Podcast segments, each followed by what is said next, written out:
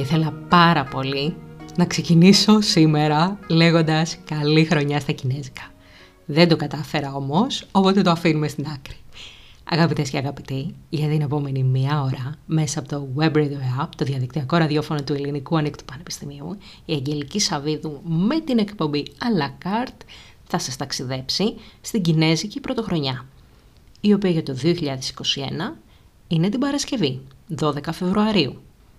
Και επειδή παραδοσιακά είναι η πιο μεγάλη σε διάρκεια γιορτή των Κινέζων, κρατάει μέχρι τις 26 Φεβρουαρίου, όπου κορυφώνεται με το φεστιβάλ των φαναριών, τον Lantern Festival, εκεί που βλέπουμε όλες αυτές τις ωραίες φωτογραφίες με τα φαναράκια που πετάνε στον ουρανό. 16 μέρες λοιπόν κρατάει η Κινέζικη Πρωτοχρονιά και χωρίζεται σε διάφορες φάσεις για τις οποίες θα μιλήσουμε. Θα ακούσουμε και κινέζικη μουσική. Και εδώ θα σας πω άλλη μία αλήθεια. Δεν γνωρίζω από κινέζικη μουσική, άκουσα πάρα πολλές, μέχρι να διαλέξω αυτές που καθόντουσαν καλά στα αυτιά μου. Και εννοείται ότι θα ακούσουμε και Ριουίτσι Σακαμότο, παρότι Άπωνας, λατρεύουμε. Καλή ακρόαση λοιπόν.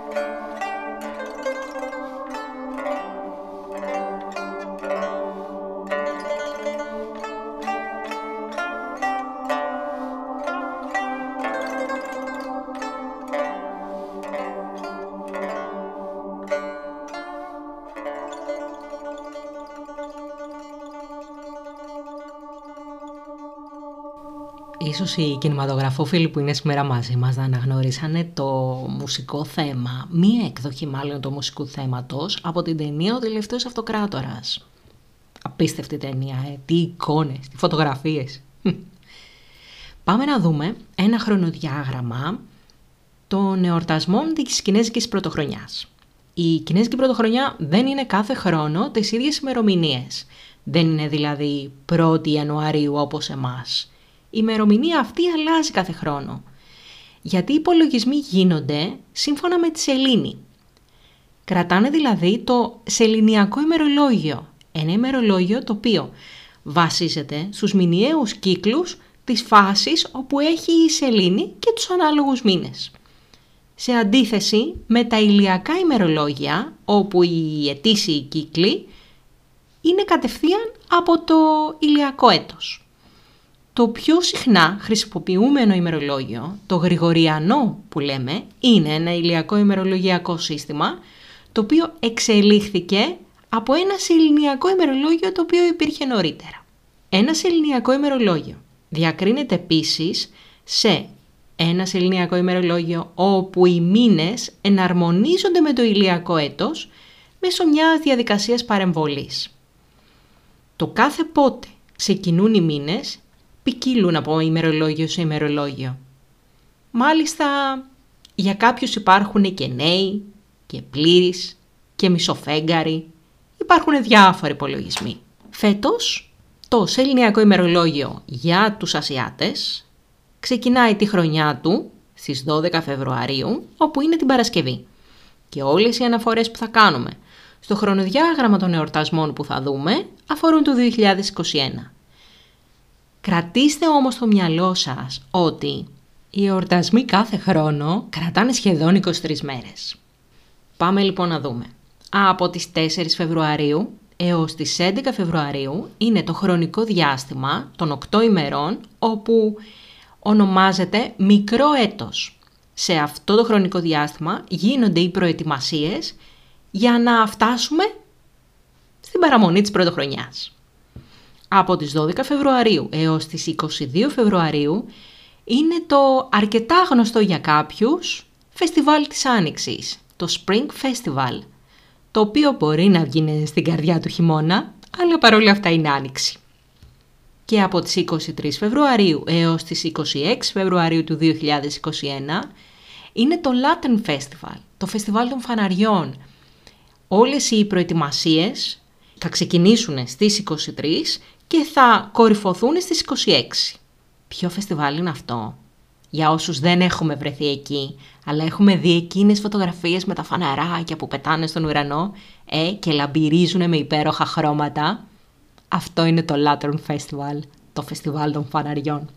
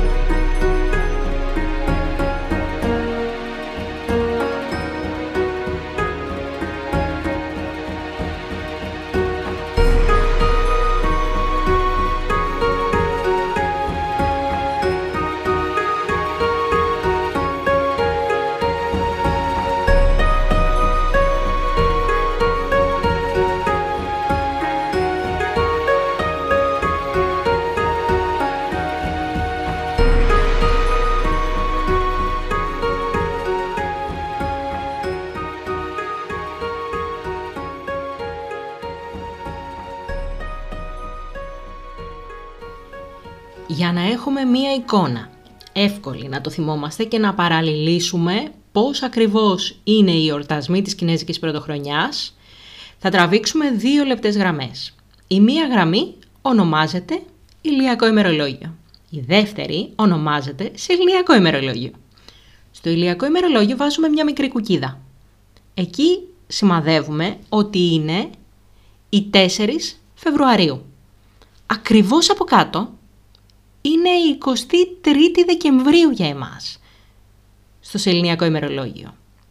Πάμε δίπλα. 11 Φεβρουαρίου στο ηλιακό, 30 Δεκεμβρίου στο σεληνιακό. 12 Φεβρουαρίου στο ηλιακό, 1η Ιανουαρίου πρωτοχρονιά για μας. Συνεχίζουμε με τον ίδιο ρυθμό μέχρι να φτάσουμε στην κορύφωση, όπου για τους Ασιάτες είναι η 26η Φεβρουαρίου του 2021 και για εμάς θα ήταν η αντίστοιχη 15η Ιανουαρίου. Τότε είναι που γίνεται και το Lantern Festival. Η Κινέζικη Πρωτοχρονιά έχει μία παράδοση σχεδόν 4.000 ίσως και παραπάνω χρόνια ιστορίας. Είναι η πιο μεγάλη σε διάρκεια γιορτή του χρόνου. Αρκετά συχνά όταν βλέπουμε άρθρα ή αναφορές, το βλέπουμε και να αναφέρεται ως Spring Festival, δηλαδή το φεστιβάλ της Άνοιξης. Οριοθετεί το τέλος των κρύων ημερών. Οι άνθρωποι καλωσορίζουν την Άνοιξη, όπου μαζί έρχονται οι σοδιές, το να φυτέψουν ό,τι σπόρους έχουν, οι νέες αρχές και τα νέα ξεκινήματα. Είναι επίσης η ημέρα εκείνη όπου προσεύχονται στους θεούς. Θεωρείται μια πολύ θρησκευτική ημέρα. Ως αγροτική κοινωνία η συγκομιδή ήταν το παν για αυτούς. Οι άνθρωποι προσεύχονται επίσης στους προγόνους τους, τους οποίους παραδοσιακά αντιμετωπίζουν σαν θεούς. Όσοι έχετε δει τη Μουλάν, ίσως καταλαβαίνετε τι εννοώ. Υπάρχουν μάλιστα και πολύ ενδιαφέροντες μύθοι. Ο πιο ενδιαφέρον ίσως έχει σχέση με τον Νιάν, ένα τέρας δηλαδή, και γινόταν κάθε παραμονή πρωτοχρονιάς. Πάμε να ακούσουμε κάτι και θα το μοιραστώ μαζί σας μόλις επιστρέψουμε.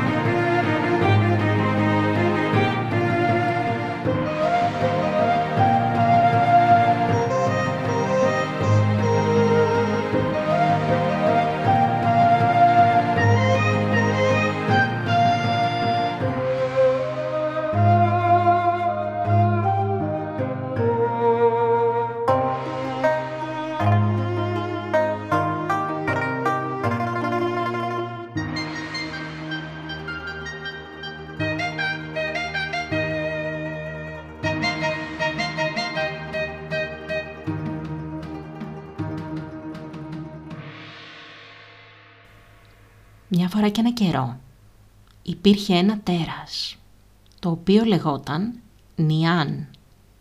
Ζούσε στο βυθό της θάλασσας και μια φορά το χρόνο ανέβαινε πάνω στην επιφάνεια στη γη και τρομοκρατούσε τα ζώα και τους ανθρώπους. Την ημέρα εκείνη οι χορηγοί ξέφευγαν για να σωθούν στα βουνά. Μια χρονιά ένας Ζητιάνος βρήκε καταφύγιο όταν όλοι έτρεχαν για να σώσουν τη ζωή τους, στο σπίτι μιας ηλικιωμένης γυναίκας. Αυτή τον πήρε κοντά της και της υποσχέθηκε ότι θα διώξει τον Ιάν μακριά. Βάλθηκε να ασχολείται με τη διακόσμηση των σπιτιών. Τα μεσάνυχτα ο Ιάν εμφανίστηκε και άρχισε να ψάχνει δεξιά και αριστερά και να γκρεμίζει και να ρίχνει κάτω τα ξύλινα σπίτια. Ξαφνικά όμως σταμάτησε, όταν είδε ένα κόκκινο χαρτί στις πόρτες. Καθώς βρυχηθούσε με θυμό, ακούστηκαν κροτίδες, βεγγαλικά, και άρχισε να τρέμει από το φόβο του. Όταν είδε το Ζητιάνο ντυμένο με κόκκινο χρώμα να γελάει δυνατά, άρχισε να φεύγει. Οι χωρικοί επέστρεψαν την επόμενη μέρα και έμειναν κατέπληκτοι όταν είδαν ότι όλα τα σπίτια τους ήταν ακόμα εκεί. Συνειδητοποίησαν λοιπόν ότι οι δυνατοί θόρυβοι και το κόκκινο χρώμα ήταν αυτό που θα κρατούσε μακριά τον Ιάν. Γι' αυτό και την παραμονή της πρωτοχρονιάς οι οικογένειες τρώνε το δείπνο τους στα σπίτια, τα οποία έχουν πάρα πολύ έντονες κόκκινες διακοσμήσεις. Τα μεσάνυχτα ακούγονται κροτίδες και κάνουν θόρυβο και επιπλέον οι άνθρωποι φορούν νέα και εορταστικά κόκκινα ρούχα για να γιορτάσουν, να κρατήσουν το τέρας μακριά. Πάρα πολλές οικογένειες εκείνη τη βραδιά καίνε ψεύτικα χαρτονομίσματα από χαρτί και τυπώνουνε χρυσές ράβδεβους, σαν αυτές που βλέπουμε στο Σκρούτς, για να τιμήσουνε τους αγαπημένους τους που δεν είναι πια στη ζωή. Η ίδια παράδοση έχει σχέση με την κορεάτικη Τσου Σεόκ, αλλά και με την ημέρα των νεκρών που γιορτάζουν οι Μεξικάνοι. Συνδέονται αυτές οι γιορτές μεταξύ τους ως προς το ότι οι προσφορές οι οποίες κάνουν σε ανθρώπους που δεν είναι πια κοντά μας φέρνουν τύχη και περιουσία. Και φυσικά χτίζουν και το μέλλον της επόμενης ζωής, εάν και εφόσον υπάρχει,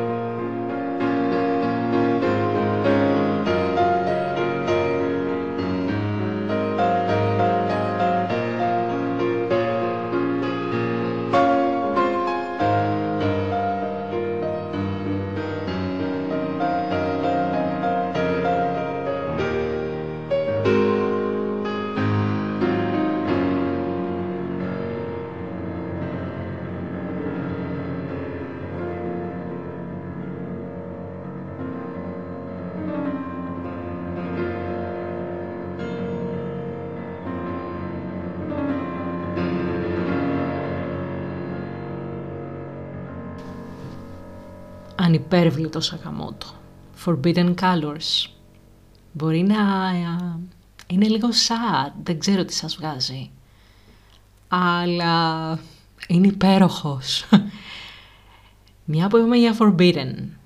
Τι δεν επιτρέπεται να κάνουν οι Κινέζοι την πρωτοχρονιά. Δεν επιτρέπεται να κάνουν ντουζ.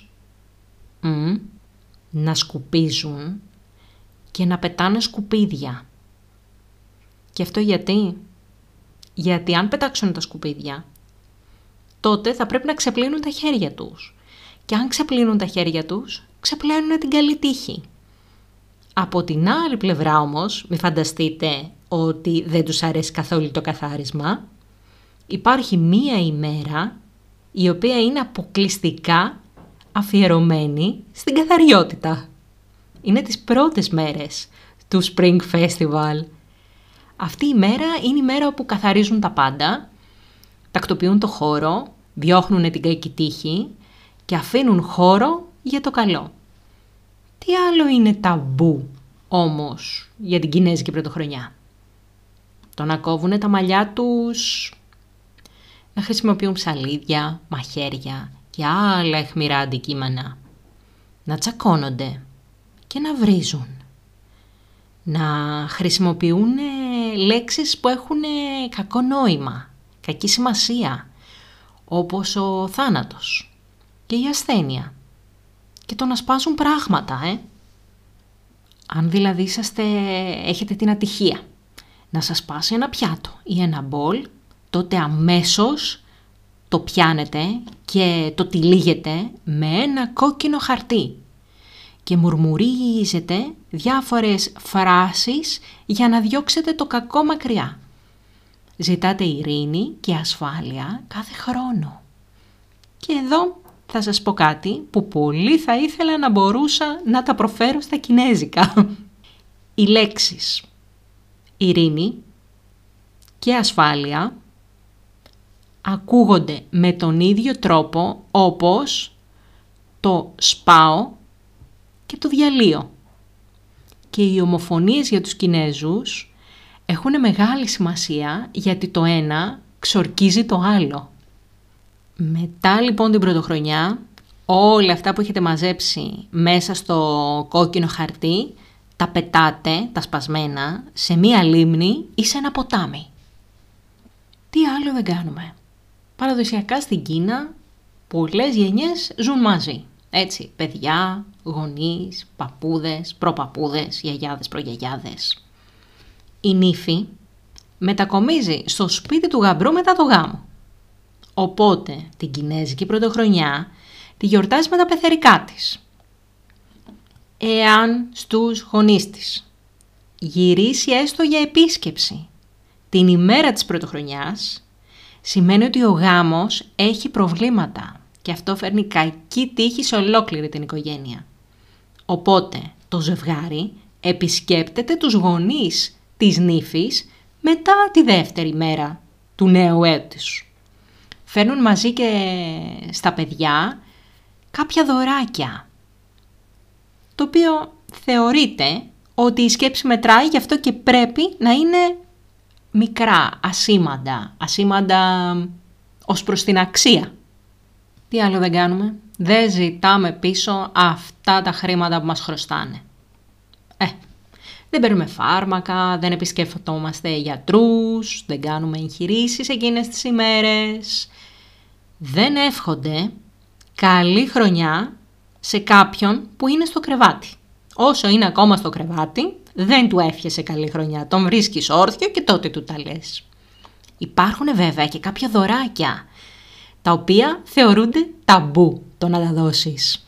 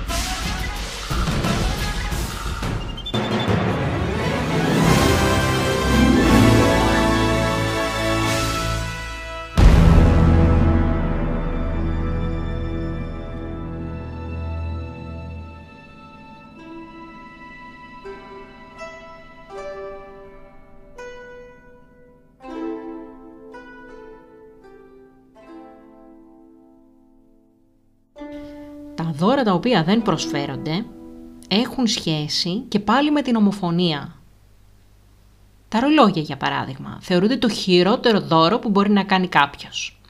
Γιατί η λέξη ρολόγια είναι ακριβώς, ακούγεται ακριβώς με τον ίδιο τρόπο, όπως όταν δίνουμε τον τελευταίο χαιρετισμό σε κάποιον που έχει πεθάνει. Τα κομμένα αχλάδια ακούγονται με τον ίδιο τρόπο όπως ο χωρισμός. Αλλά πείτε μου τώρα πραγματικά, θα κόψετε τα χλάδια από το σπίτι σας, θα τα βάλετε σε ένα πιάτο και θα τα πάτε επίσκεψη? Πραγματικά. Κατά τόπους μέσα στην Ασία υπάρχουν και κάποια τοπικά ταμπού. Για παράδειγμα, οι Μάνταριν δεν δίνουν μήλα, γιατί τα μήλα ακούγονται ακριβώς όπως το πέθανε από ασθένεια στη Σανγκάη. Όλα αυτά όμως μόνο για την πρωτοχρονιά, Στο φεστιβάλ της Άνοιξης, στο Spring Festival, όλα αυτά μένουν πίσω, δεν ισχύει τίποτα από όλα αυτά. Ένα πολύ σπουδαίο έθιμο είναι οι κόκκινοι φάκελοι, ή αλλιώς τα κόκκινα πακέτα, ή αλλιώς οι κόκκινες τσέπες.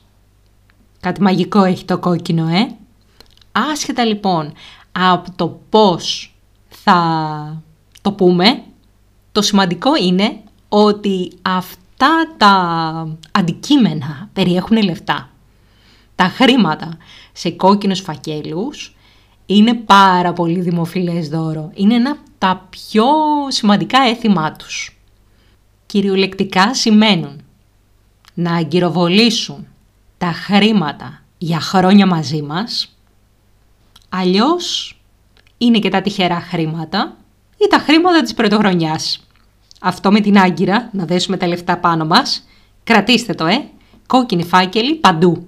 Δίνοντας χρήματα στα παιδιά, οι μεγαλύτεροι ελπίζουν ότι έτσι τα παιδιά θα έχουν ένα έτος καλής τύχης και ευλογίας. Μία άλλη εκδοχή λέει ότι με αυτόν τον τρόπο δίνεται από τους ηλικιωμένους στη νεότερη γενιά η ευλογία της μακροζωίας και είναι μία ένδειξη ευγνωμοσύνης. Σε ορισμένες περιοχές της Κίνας και όχι μεταξύ γενεών, τα παντρεμένα ζευγάρια δίνουν στους φακέλους, στους κόκκινους αυτούς φακέλους, για να μεταφέρουν κάποια τύχη σε φίλους που είναι ακόμα μη παντρεμένοι.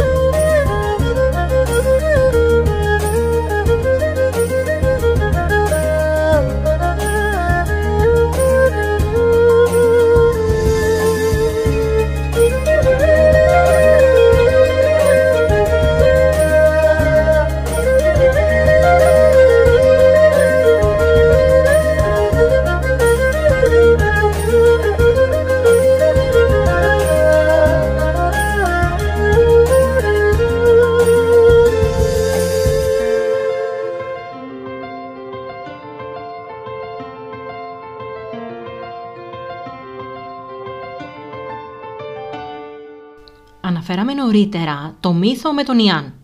Το τέρας που έβγαινε από το βυθό της θάλασσας και τον αντιμετώπισε ο Ζητιάνος με τα κόκκινα χαρτιά στις πόρτες των σπιτιών. Τότε οι γονείς έδιναν και στα παιδιά χρήματα ώστε να μπορέσουν να εξαγοράσουν το τέρας και τα κακά πνεύματα που μπορεί να πηγαίνανε να τα εξαπατήσουν. Μία άλλη, επίσης λαϊκή παράδοση, αρκετά δημοφιλής, ένας μύθος, λέει ότι υπήρχε ένας δαίμονας, ο οποίος ονομαζόταν Σουί. Την πρωτοχρονιά λοιπόν, την παραμονή της πρωτοχρονιάς για την ακρίβεια, ερχόταν και έκανε πατ-πατ πάνω στα κεφάλια των παιδιών, ενώ αυτά κοιμόντουσαν. Το άγγιγμά του ήταν ή είχε κάτι ιδιαίτερο. Για να προστατέψουν οι γονείς τα παιδιά τους, έμεναν ξύπνοι όλη τη νύχτα και τα φιλούσαν. Ένα ζευγάρι έδωσε στο παιδί τους ένα νόμισμα για να πέσει μαζί. Και αυτό το πήρε ο ύπνος. Αυτοί έβαλαν το νόμισμα δίπλα στο μαξιλάρι του. Τα μεσάνυχτα ο Σούι ήθελε να μπει να κάνει πατ-πατ, όμως ένα αεράκι έσβησε ένα κερί. Ο Σούι έφτασε κοντά στο παιδί, το νόμισμα έκανε flash blink μέσα στη νύχτα και αυτό τον τρόμαξε. Την επόμενη μέρα το ζευγάρι τύλιξε το νόμισμα σε ένα κόκκινο χαρτί και το έδειξε στους γείτονες. Έχετε δει ότι, έχετε παρατηρήσει ότι κάθε φορά που αναφέρω τη λέξη χαρτί την τονίζω? Αυτό γιατί με την πάροδο των ετών το χαρτί έγινε ύφασμα. Ένα ύφασμα απαλό, το οποίο πια σε ένα πάρα πολύ μεγάλο ποσοστό έχει αντικαταστήσει τη χρήση του κόκκινου χαρτιού και πια προσφέρεται μέσα στα δώρα. Για να δούμε όμως μία άλλη παράδοση, η οποία ξεκίνησε με τη δυναστεία των Χάν και έχει σχέση με το τυχερό νόμισμα, με το χρήμα και πόση τύχη φέρνει, γιατί οι Κινέζοι αγαπάνε το χρήμα, για την ακρίβεια το λατρεύουν. Υπάρχουν κάποια νομίσματα, τα οποία μπορεί να τα έχετε δει, τα οποία είναι κολλημένα το ένα πάνω στο άλλο και είναι δεμένα με μια κόκκινη κορδέλα. Αυτό ονομάζεται, δεν μπορώ να το προφέρω, αλλά η μετάφρασή του είναι παγκόσμια ειρήνη, το οποίο είναι ομόφωνο με την τύχη και τη μακροζωία. Οπότε δράκι, κυνηγή και όλα αυτά είναι σύμβολα και φράσεις που έρχονται στην επιφάνεια για να μας προστατεύσουν. Και το κόκκινο κορδελάκι, τα οποία τα κρατάει ενωμένα. Για να δούμε τώρα πώς πρέπει να δίνουμε και να λαμβάνουμε αυτούς τους κόκκινους φακέλους, οι κόκκινες τσέπες, οι κόκκινα πακέτα, ανάλογα με το πώς συναντάτε. Πιο παλιά η παράδοση των κόκκινων φακέλων τηρούταν μόνο ανάμεσα σε ανθρώπους που είχαν στενή οικογενειακή συγγένεια. Τώρα πια οι φάκελοι αυτοί μπορούν να δοθούν στον καθέναν σαν δώρο, στα παιδιά των συναδέλφων τους ή σε ανώτερα πρόσωπα. Θεωρείται ότι βοηθάει στο networking, έτσι, στην κοινωνική δικτύωση. Τα κόκκινα πακέτα, να μην ξεχάσω ότι θέλει μεγάλη προσοχή το ποσό το οποίο θα έχουμε μέσα σε αυτό το κόκκινο φάκελο, γιατί μπορεί να θεωρηθεί δωροδοκία. Στην πραγματικότητα σημασία έχει η κίνηση. Για να δούμε τώρα πώς λαμβάνουμε αυτά τα δώρα, αυτά τα κόκκινα πακέτα. Όταν κάνουμε μία επίσκεψη για παράδειγμα, οι παππούδες και οι γιαγιάδες κάθονται στο πίσω μέρος ενός δωματίου και τα παιδιά και τα εγγόνια πάνε και τους και κάνουν 3 κινήσεις εις ένδειξη σεβασμού. Η κίνηση αυτή λέγεται «Κόου Τάου», το οποίο κυριολεκτικά σημαίνει «χτυπάω το κεφάλι μου στο πάτωμα». Είναι η γνωστή υπόκλιση που βλέπουμε. Για να το κάνεις αυτό, γονατίζεις, τοποθετείς τα χέρια σου στο έδαφος μπροστά σου, τα λυγίζεις και στηρίζεις το κεφάλι σου ανάμεσα στα χέρια. Αυτό αποτελεί τον απόλυτο σεβασμό και τότε παίρνεις το κόκκινο φάκελο. Για παιδιά σε λιγότερο παραδοσιακές οικογένειες είναι ένας άλλος τρόπος για να ζητήσεις χρήματα. Για παράδειγμα, θα έρθει κάποιος μπροστά μου, ένα παιδάκι, και θα μου πει «Εύχομαι σε εσάς πλούτο και ευημερία, παραδώστε μου αυτό το φάκελο». Οπότε ανοίγω και εγώ το φάκελο και του το δίνω. Πώς δίνουμε αυτούς τους κόκκινους φακέλους? Προσέχουμε πάρα πολύ να είμαστε ευγενικοί. Γιατί η κινέζικη κουλτούρα δίνει έμφαση στις απαλές ευγενικές κινήσεις και τακτικές. Σε ένα παιδί, για παράδειγμα, θα του πούμε «Εδώ είναι τα τυχερά σου νομίσματα». Για την κινέζικη παράδοση είπαμε ότι είναι πάρα πολύ σημαντική η πραότητα και οι απαλές κινήσεις. Θεωρείται ότι τη βάση της την έχει στη φιλοσοφία του Κομφούκιου. Όλη αυτή η κουλτούρα μεταφέρεται και στο τραπέζι, γιατί μπορεί να το ξεχάσαμε, αλλά είμαστε και à la carte, έτσι. Web Radio App, διαδικτυακό ραδιόφωνο του Ελληνικού Ανοικτού Πανεπιστημίου σήμερα, και μιλάμε για την κινέζικη πρωτοχρονιά. Για να δούμε στα γρήγορα κάποια έθιμα του πιο σημαντικού δείπνου του κινέζικου έτους. Το δείπνο της πρωτοχρονιάς. Οι Κινέζοι αγαπούν πάρα πολύ να γευματίζουν, να φροντίζουν και να ταΐζουν άλλους. Έχουμε δει αυτά τα μεγάλα τις ροτόντες στα κινέζικα εστιατόρια που συνήθως είναι 8 ατόμων μέχρι και 12. Η παράδοση λέει ότι ο μεγαλύτερος κάθεται στο βορρά με νότιο προς ανατολισμό. Στη συνέχεια με φθήνουσα σειρά οι άνθρωποι κάθονται προς τα ανατολικά, δυτικά και στο τέλος νότια. Αυτό έχει σχέση με το Feng Shui. Η διάταξη των καθισμάτων, το πώς θα κάτσουμε δηλαδή και στα εστιατόρια, είναι ίδια με αυτή στο σπίτι. Υπάρχουν διάφοροι όμως τρόποι και δυσιδαιμονίες τις οποίες πρέπει να αποφεύγουμε. Έχουμε αναφέρει στο παρελθόν ότι τα chopsticks δεν τα βάζουμε ποτέ κατευθείαν στο μπολ με το ρύζι. Ειδικά αν τρώμε με ηλικιωμένους. Γιατί αυτό θυμίζει το θυμίαμα όπου καίνε όταν τιμούνε προγόνους τους που έχουν πεθάνει. Σε αντίθεση με τη Δύση, είναι ευγενικό να τρώτε με τους αγκώνες στο τραπέζι. Και πρέπει να βεβαιωθείτε ότι τρώτε ό,τι υπάρχει μέσα στο πιάτο σας. Τα πάντα. Εάν κάποιος δει το πιάτο σας άδειο, θα σας βάλει συνεχώς όλο και περισσότερο φαγητό. Γι' αυτό εάν δεν θέλετε να σας γεμίζουν συνεχώς το πιάτο, να βρείτε ένα ρυθμό, ώστε να υπάρχει έτσι μια ισορροπία σε όλη τη διάρκεια του δείπνου. Ενδεχομένως, οι Κινέζοι να γίνονται αδιάκριτοι. Κάνουν ερωτήσεις όπου για εμάς που δεν έχουμε την ίδια εθνικότητα με αυτούς, μας κάνουν να νιώθουμε άβολα. Αυτοί όμως με τον τρόπο τους δείχνουν ότι ενδιαφέρονται. Για παράδειγμα, μπορούν να σας ρωτήσουν πόσα βγάζετε. Για πήγαινε στη Γαλλία να ρωτήσετε για την οικονομική τους κατάσταση. Έξω, θα βρεθείτε στο πατάκι.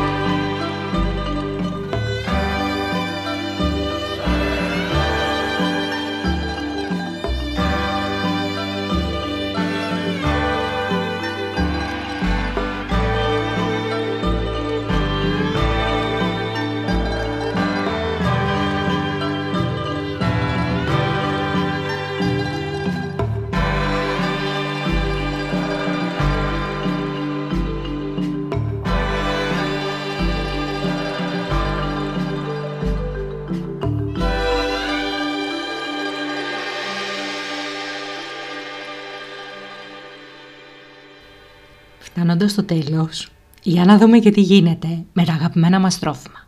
Τι σημαίνουν τα φαγητά και τα ποτά για τους Κινέζους, οι οποίοι αλήθεια είναι ότι έχουν μεγάλη γαστρονομική κουλτούρα και το φαγητό είναι πάρα πολύ σημαντικό για αυτούς. Λέγεται ότι dumplings πρέπει να τρως κάθε μέρα σε κάθε γεύμα, αλλά για να τα πάρουμε με τη σειρά. Spring rolls, τα ρολάκια της Άνοιξης. Δεν σας κρύβω ότι εγώ νόμιζα ότι το spring είναι επειδή έχουν όσο το πλήθος λαχανικά μέσα. Δεν ισχύει. Λάθος. Στην πραγματικότητα λέγονται spring rolls γιατί τρώγονται κατά τη διάρκεια του Spring Festival. Spring Άνοιξη, το φεστιβάλ της Άνοιξης.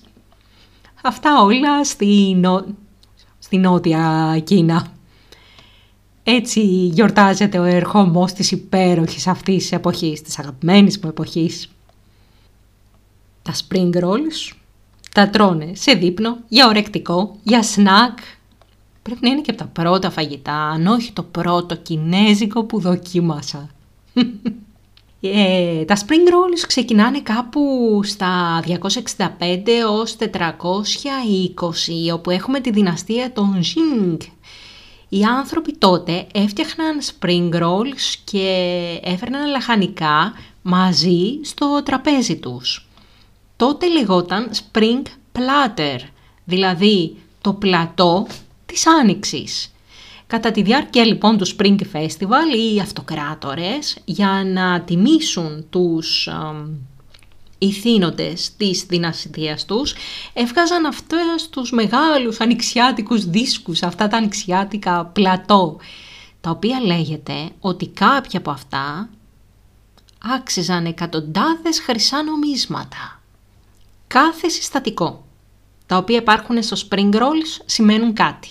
Το αλεύρι, το νερό, το αλάτι, αλλά και τα γεμίσματά τους. Το χοιρινό, το κινέζικο λάχανο, τα καρότα και οτιδήποτε άλλο είναι. Και αν θα έχετε παρατηρήσει, όσοι επί το πλείστον, δίπλα στα spring rolls υπάρχει γλυκόξινη σάλτσα. Γιατί? Για να υπάρχει και λίγη γλύκα. Dumplings. Εμβληματικό πιάτο. Εμβληματικό. Έρχεται από τις βόρειες περιοχές της Κίνας. Τρώγεται σε κάθε περίσταση και θεωρείται ότι έτσι πρέπει να γίνεται. Το dumpling, η λέξη dumpling στα κινέζικα σημαίνει ανταλλαγή ή συνάλλαγμα και έχει σχέση με την ώρα που σημαίνεται στα μεσάνυχτα. Ding.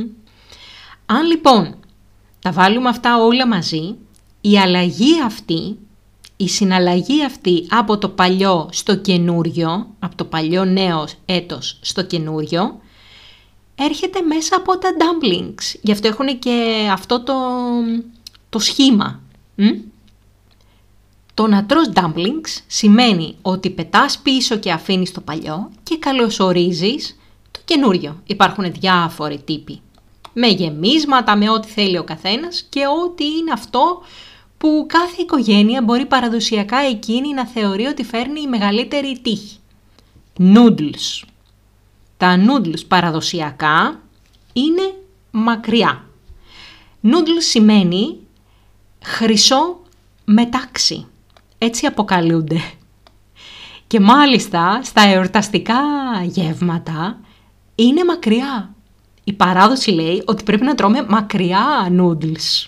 Γιατί έτσι συμβολίζεται και καλωσορίζουμε τη μακροζωία. Κάθε τι από το οποίο είναι φτιαγμένα τα noodles συμβολίζει κάτι. Τα αυγά είναι η μεγάλη και υγιής οικογένεια. Ο αστακός χρήματα. Οι γαρίδες χρήμα και πλούτος. Το χοιρινό, όταν τα βάζουμε μαζί με ψητό χοιρινό, ειρήνη. Ένα σωρό πράγματα. Μεγάλη σημασία έχει το Νιάν Γάο. Νιάν Γάο είναι αυτό που λέμε κέικ από ρύζι. Είναι θέμα γούστου, δεν ξέρω, έχετε δοκιμάσει. Εμένα δεν μου άρεσε, ίσως να Ήμουν άτυχη, δεν ξέρω, θα το ξανακάνω, γιατί λογικά εδώ πέρα έχουμε πει από την αρχή ότι δοκιμάζουμε ξανά και ξανά. Από την αρχαιότητα, το Νιάν Γάο ήταν ένα κέρασμα και ήταν και ένα αφιέρωμα σε θεούς και προγόνους. Τι να πρωτοπεί κανείς για την κουζίνα, τι να πρωτοπεί. Οι Κινέζοι πίνουν. Ναι, πίνουν. Και γι' αυτό θα μιλήσουμε για κρασί. Το κρασί υπάρχει παντού. Θεωρείται ότι ανεβάζει ένα γεύμα και το κάνει έτσι πιο εορταστικό, πιο επίσημο. Κρασί λοιπόν παντού, σε γάμους, σε γενέθλια, σε δείπνα και εννοείται φυσικά στο Spring Festival. Και μάλιστα υπάρχει ένα κρασί από ρύζι, το οποίο έχει μια ιδιαίτερη κουλτούρα. Και ξέρετε η λέξη αλκοόλ με τι είναι ομοφωνική? Με αυτό που κρατάει διαρκεί πάρα πολύ. Γι' αυτό και η παράδοση του κρασιού έχει πολύ μακρά ιστορία στην Κίνα.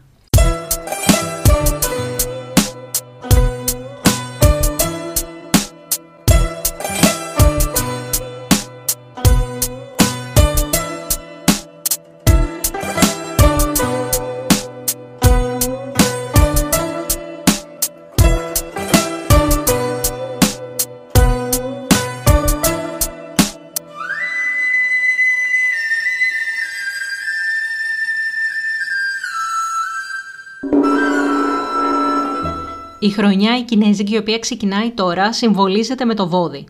Το βόδι είναι το δεύτερο στη σειρά του Κινέζικου αστρολογικού κύκλου. Γιατί τα ζώδια στην Κινέζικη αστρολογία συμβολίζονται με ζωάκια, όχι όπως έχουμε εμείς συνηθίσει. Ο μύθος λέει ότι ο αυτοκράτορας Ζέιντ έδωσε τη διαταγή να τρέξουν όλα τα ζώα σε έναν αγώνα. Και ανάλογα με το πώς θα τερματίζανε για να φτάσουν στη γιορτή του, θα ήταν η σειρά με την οποία θα εμφανιζόντουσαν στο ζωδιακό κύκλο. Το βόδι κανονικά θα έπρεπε να φτάσει πρώτο, αυτό ήταν το αναμενόμενο, και έτσι έδειχναν τα πράγματα. Όμως ο Αρουραίος, το 2020, πονηρός, εξαπάτησε το βόδι και έτσι βρέθηκε να τερματίσει μπροστά. Και εδώ υπάρχει μια ωραία ιστορία, η οποία λέει ότι ο Αρουραίος και η γάτα ήταν φίλοι, καλοί, και ανέβηκαν στην πλάτη του βοδιού για να φτάσουν γρήγορα και ξεκούραστα.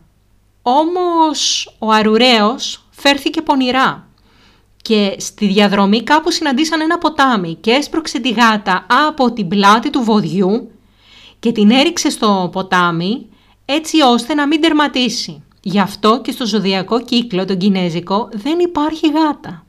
Ήταν στο ποτάμι, έφτασε τελευταία αφού ο αυτοκράτορας είχε ανακοινώσει τον κύκλο και τον είχε κλείσει.